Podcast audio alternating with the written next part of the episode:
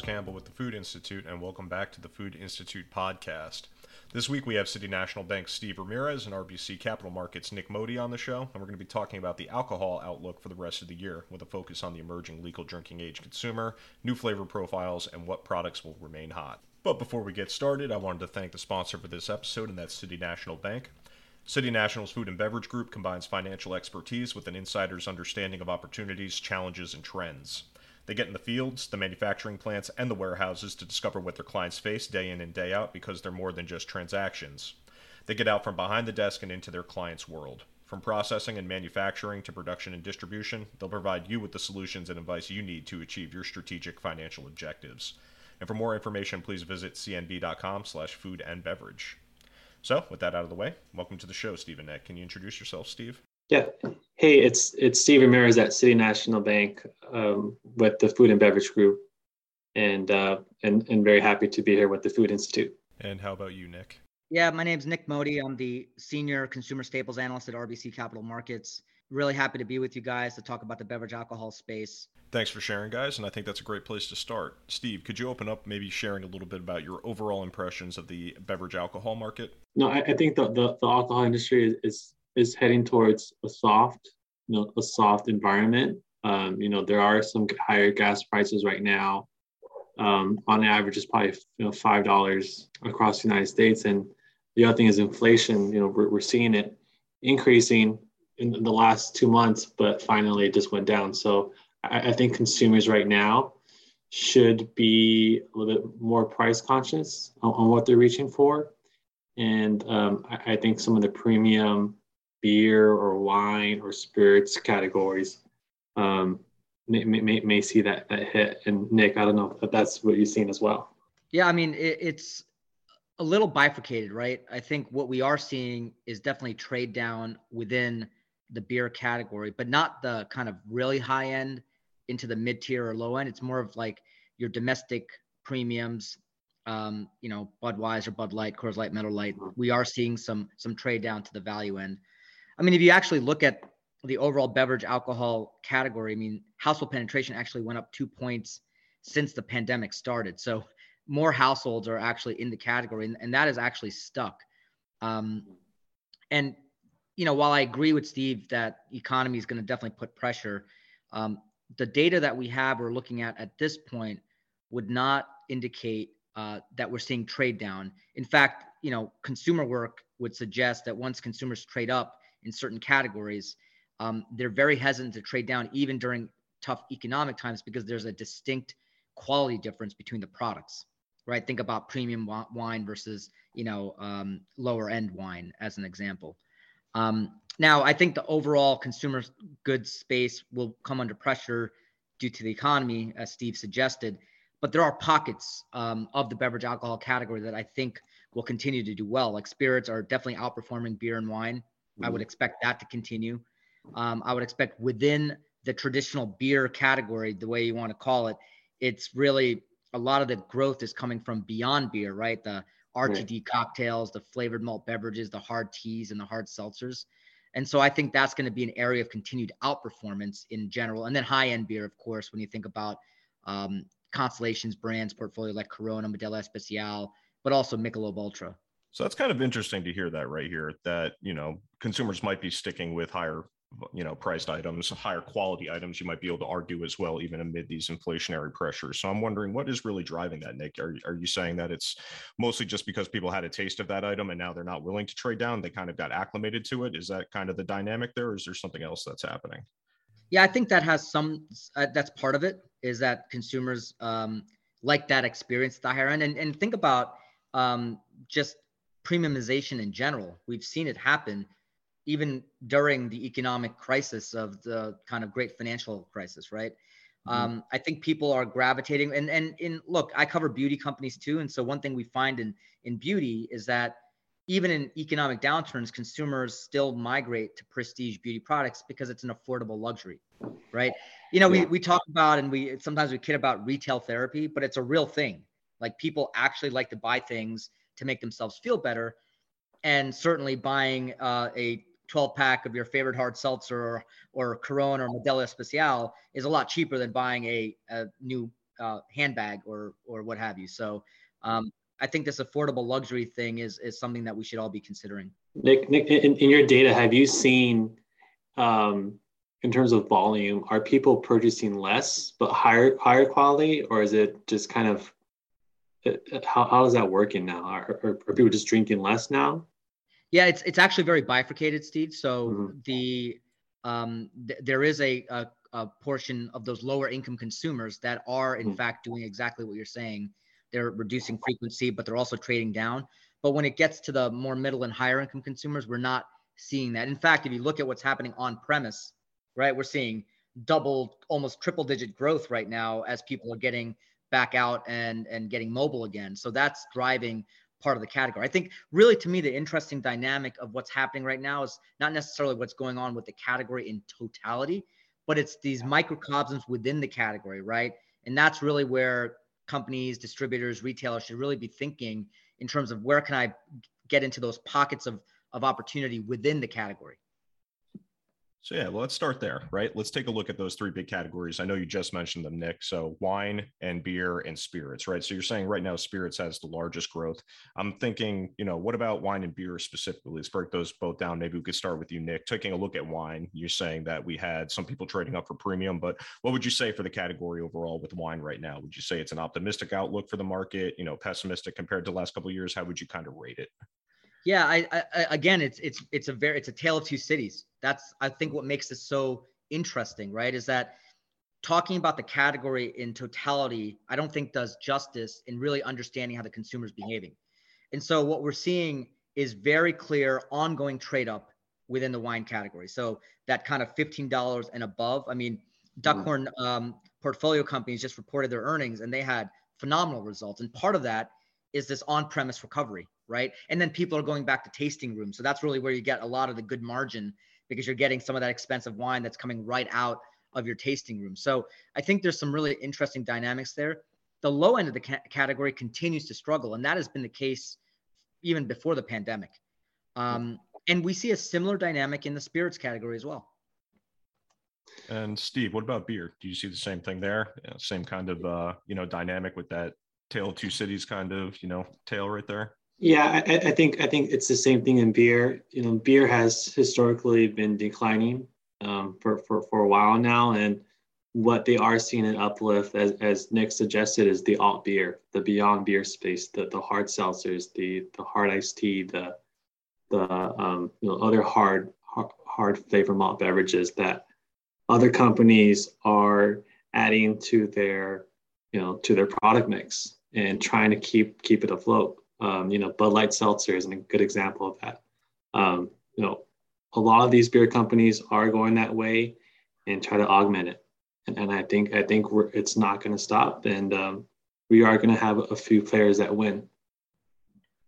Yeah, and and Chris, if I could just add on to, you know, this whole notion of how this category is going to do in an inflationary environment, right? If you really look at it, you know, beer, wine, spirits have become you know, a household staple, really, if you think about it. Beverage alcohol spending is only 2% on average of overall US spending. So, you know, we go back to that whole affordable luxury commentary. You know, this is, you know, a very um, clear manifestation of that. And it's not that big of uh, a percent of the wallet. Um, second, most, uh, while most beverage alcohol companies have actually taken pricing, the average price increase is actually in the mid single digits range. And that's lower than what we're seeing in other food and beverage and household personal care categories. So on a relative basis, uh, the category is actually still looking pretty good from a value perspective. And then also you have to remember the trade down alternatives are pretty um, modest because there's really limited private label exposure in this category relative to other consumer packaged goods sectors. Right. It, Nik, do you think that companies that uh, beer has such a, a strong um, price elasticity, could they go even more, or is that what they're talking about? Is that something they're considering going going yeah. forward? I, I think price elasticity in the beer category is obviously you know pretty favorable when you look at other segments of the consumer yeah. packaged goods market. However, and this again gets into the nuance, right? You have companies like Constellation um, that have been taking one to two price increases for like the last decade, every year, right? And yeah. they've been very strategic in terms of the pack size and where they actually take the price increases. Whereas you have other players, ABI, Miller Coors, et cetera, that take more episodic pricing. So they're right. they're now looking for pricing closer to like five percent, right? Yeah. So again, it, it it actually is really fascinating when you look at what's going on within the segment, and that I think is going to partly contribute to Constellation and Modelo and and Corona actually gaining more share um, mm. during this pricing cycle. Yeah It's very interesting. And you know, one of the questions we had before is what could legacy alcohol producers do to maintain that share? I think two of the things that are coming out here, Steve, to your point, you're seeing them kind of go into these alternative, you know, more than beer categories, but also, you know, also taking a look at their current portfolio and either doing, you know, additions to it, you know, really trying to expand what they currently have, taking that capital. Bud Light was the example you brought up, right? So obviously everyone knows what Bud Light is, but now you have Bud Light Lime-A-Ritas, you have Bud Light Seltzers, you have Bud Light Teas, right? So really taking that legacy brand, I think, is something that these guys will be able to do. Uh, and then also, you know, take that new spin on it. And I think that's a great segue into these emerging alcohol types because, you know, at the beginning of the pandemic, I don't think there was anything hotter than canned seltzers, but I think that's really kind of slid off a little bit over the last year or so. Maybe it's just because we've seen so many new entrants into the field. But I'm wondering, you know, when we're taking a look at, you know, younger consumers, what are they looking for? What's the next thing after the seltzer, would you argue at this point, Steve? Any other kind of product types that they're looking at for right now?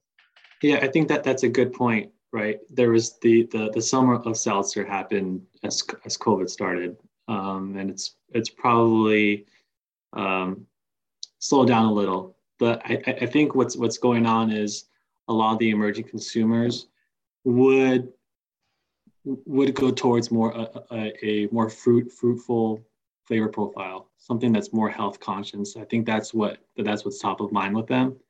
And and and something like canned cocktails is probably a really good example of what may you know what may take off this summer.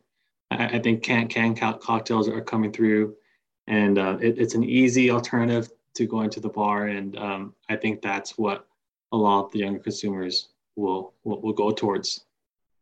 I wouldn't call myself a younger consumer, but I did see an ad for a Jameson ginger lime can cocktail. And as a beer drinker myself, I took a look at this thing. I was like, you know, hits the convenience aspect of just being able to buy it in a box, right? Maybe a little, I mean, healthy is maybe going and overstating it a little bit, but comparing it to the calorie profile of the beer, you know, like I think as a lot of consumers taking a look at that, especially during the summertime, I think this is kind of weighing on them. You know, I don't know if healthy is the right word. I know Nik, you've talked on the show a little bit about the difference between health and wellness, but I think maybe healthier is the word uh, du jour there when you're taking a look at these products. So when you see these products coming out, is that one of the things you think is really motivating consumers?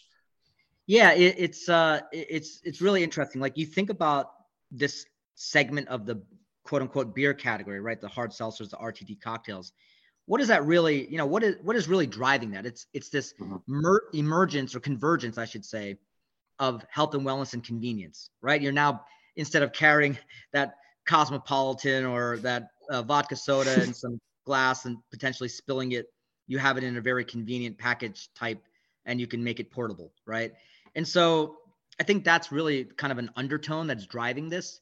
Um, but there's also this whole flavor profile thing. And if you think about the Gen Z, I mean, they are less reliant on beer and wine than preceding generations. Only 50% yeah. of Gen Z drinkers reported consuming wine regularly compared to 59% from millennials. And 43% report drinking beer regularly versus 58% for millennials. So you're actually seeing this shift. And if you look at some of the work that Numerator Insights has done, Gen Z consumes spirits with the same frequency as millennials, but are more likely to choose categories like tequila, vodka, cognac, and mm-hmm. whiskey. Mm-hmm. Um, and so, if you really think about what's going on with the actual subsegments, that's really interesting. And from the wine side, you know, you you have a lot of sparkling varieties that have that have come in vogue with with this particular consumer group, like champagne and prosecco. So again, you know, really to get to the opportunities, right? You have to really, really get into the nuances of each subsegment. Yeah, and, and what does that what does that do, Nik? Right when when younger generations, they um, young consumers spend a lot of the time in COVID. You know, bars are closed. H- have they gotten comfortable in not going to the bar, not going out to restaurants, and just being more in you know different social settings that you know most likely a bartender is not going to be there, and a canned cocktail does is a good alternative there. Absolutely. I mean, we we uh, we've been talking about this for for a number of years, actually, even before the pandemic um, this kind of new legal drinking age consumer group uh, has been staying home more often than their preceding generations. Yeah. Right? They've been cocooning. They obviously have a lot of streaming opportunities. They have social media.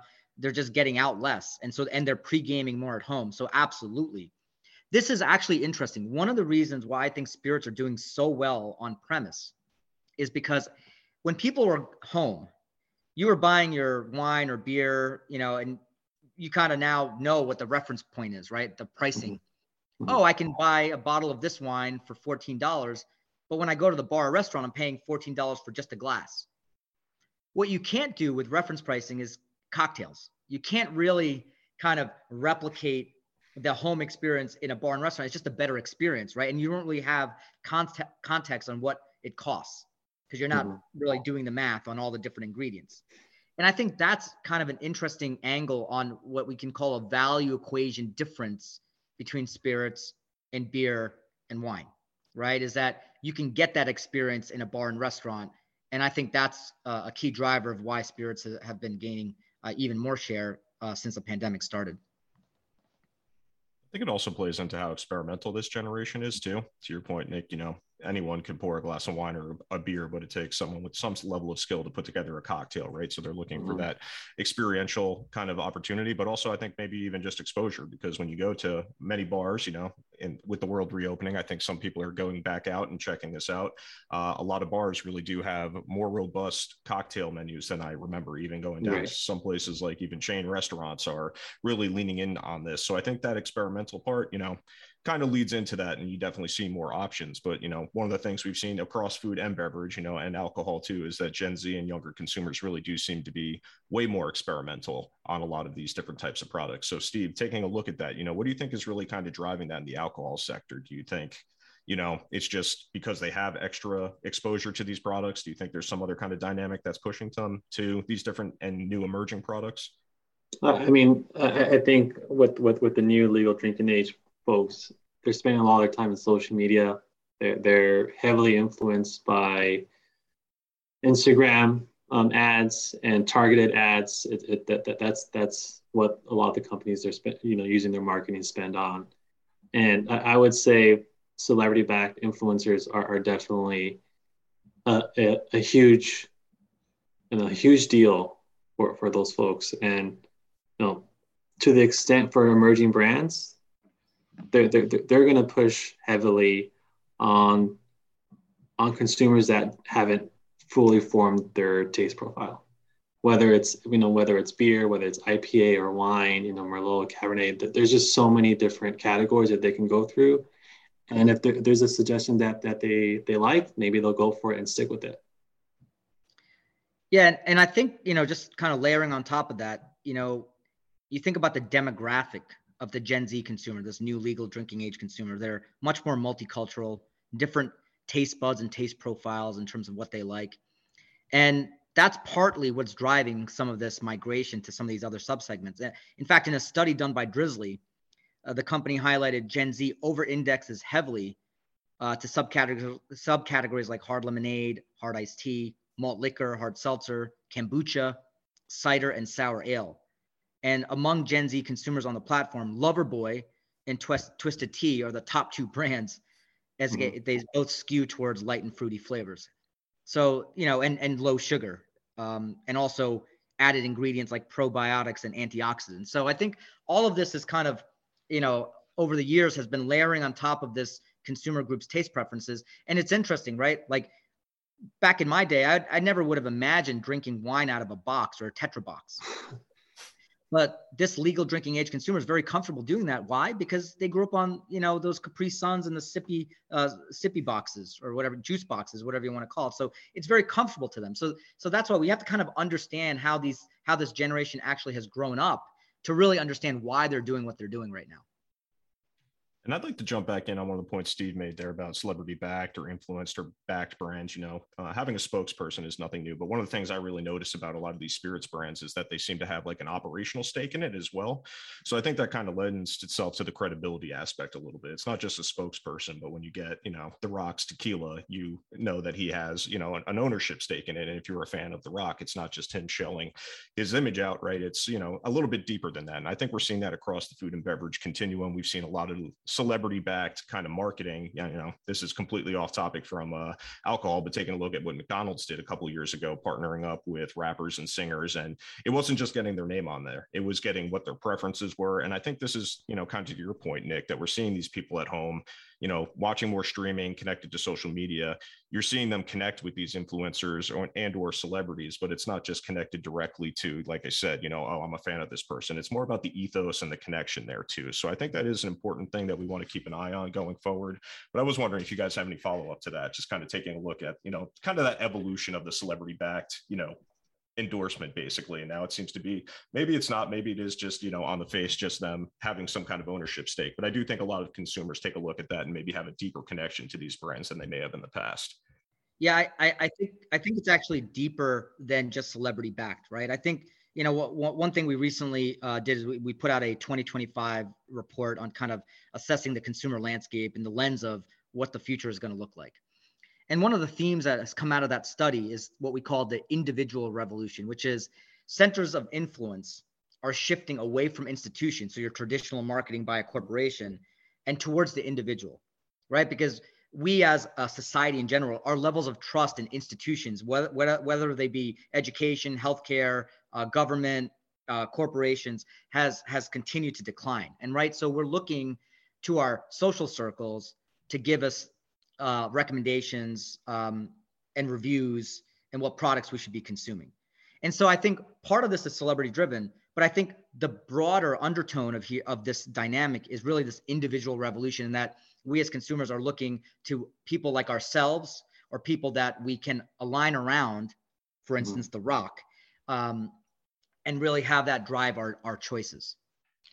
And, and I think I think there's some companies that are really successful where if you just show one celebrity on a beach, you know that it's Corona. And you know that that that's something that whether it's Snoop Dogg or Bad Bunny or any of these celebrities that that that they that they reference, there's some brands that have been synonymous with beach or you know Heineken. Um, there's Michelob Ultra. There's tons of examples of where if once the commercial starts running, you kind of have an idea of what's going to happen or who it's going to be. Um, and I think I think that's really really right, Nik. Um, it, it's all individual preferences, and, and people kind of know what's going to happen before it happens. And consistency is the key, right? Like if you exactly. think about the brands, you know, think about Corona as an example, right? Mm-hmm. I know I keep on bringing that up, but it's it's a great example. It's growing in a category that's not growing, right? And that's yeah. been for a long time, and it's a pretty big brand. Why is that happening? Is because they Constellation was incredibly consistent on the brand message. So you know what it stands for, right? Some of the other domestic premium brands, I don't think have done as good of a job, and that's why they're they're losing market share. Mm-hmm. Yeah, Corona is very interesting considering you know the last two years what could have been massive headwinds against their PR with a pandemic that shared their name for them to still be growing is really a testament, right, to what they've been able to do. And I think you're right, Steve. It is that you know how synonymous they were with you know being on the beach, relaxing, etc because they put all that you know collateral in for years getting consumers used to that they were able to kind of you know move past what like i said could have been you know a very strong pr headwind for them uh, one of the last things I want to bring up on this call today, I know we've been talking about alcohol, but one of the things that's really been interesting for me that I've seen has just been this trend for no and low alcohol cocktails, beer, wine, etc. So I just kind of want to start off, Steve. What do you think is kind of pushing this, you know, new trend that we're starting to see? Do you think this is one that is completely health and wellness? What do you, like? What do you think is kind of driving this year? It's it's probably health and wellness, and and you know the emergence of dry January, right? A couple of years ago wasn't that big of of of a of a month, but now most recently, I think I read somewhere 29% of um, of the people that participated in dry January also participated in non-alcoholic beer or low alcoholic beer. You know, brands like Athletic Brewing that, that are make are, are coming up, and it, it, it, probably has to do with an alternative uh, for social settings for some folks, like dry January or other you know work events. I, I think it's it's it's coming up for that. What do you think, Nik? Yeah, look, compared to millennials, Gen Z drinks slightly less, right? So we have to kind of use that as a starting point. Why is that happening? I think social media is a big reason, right?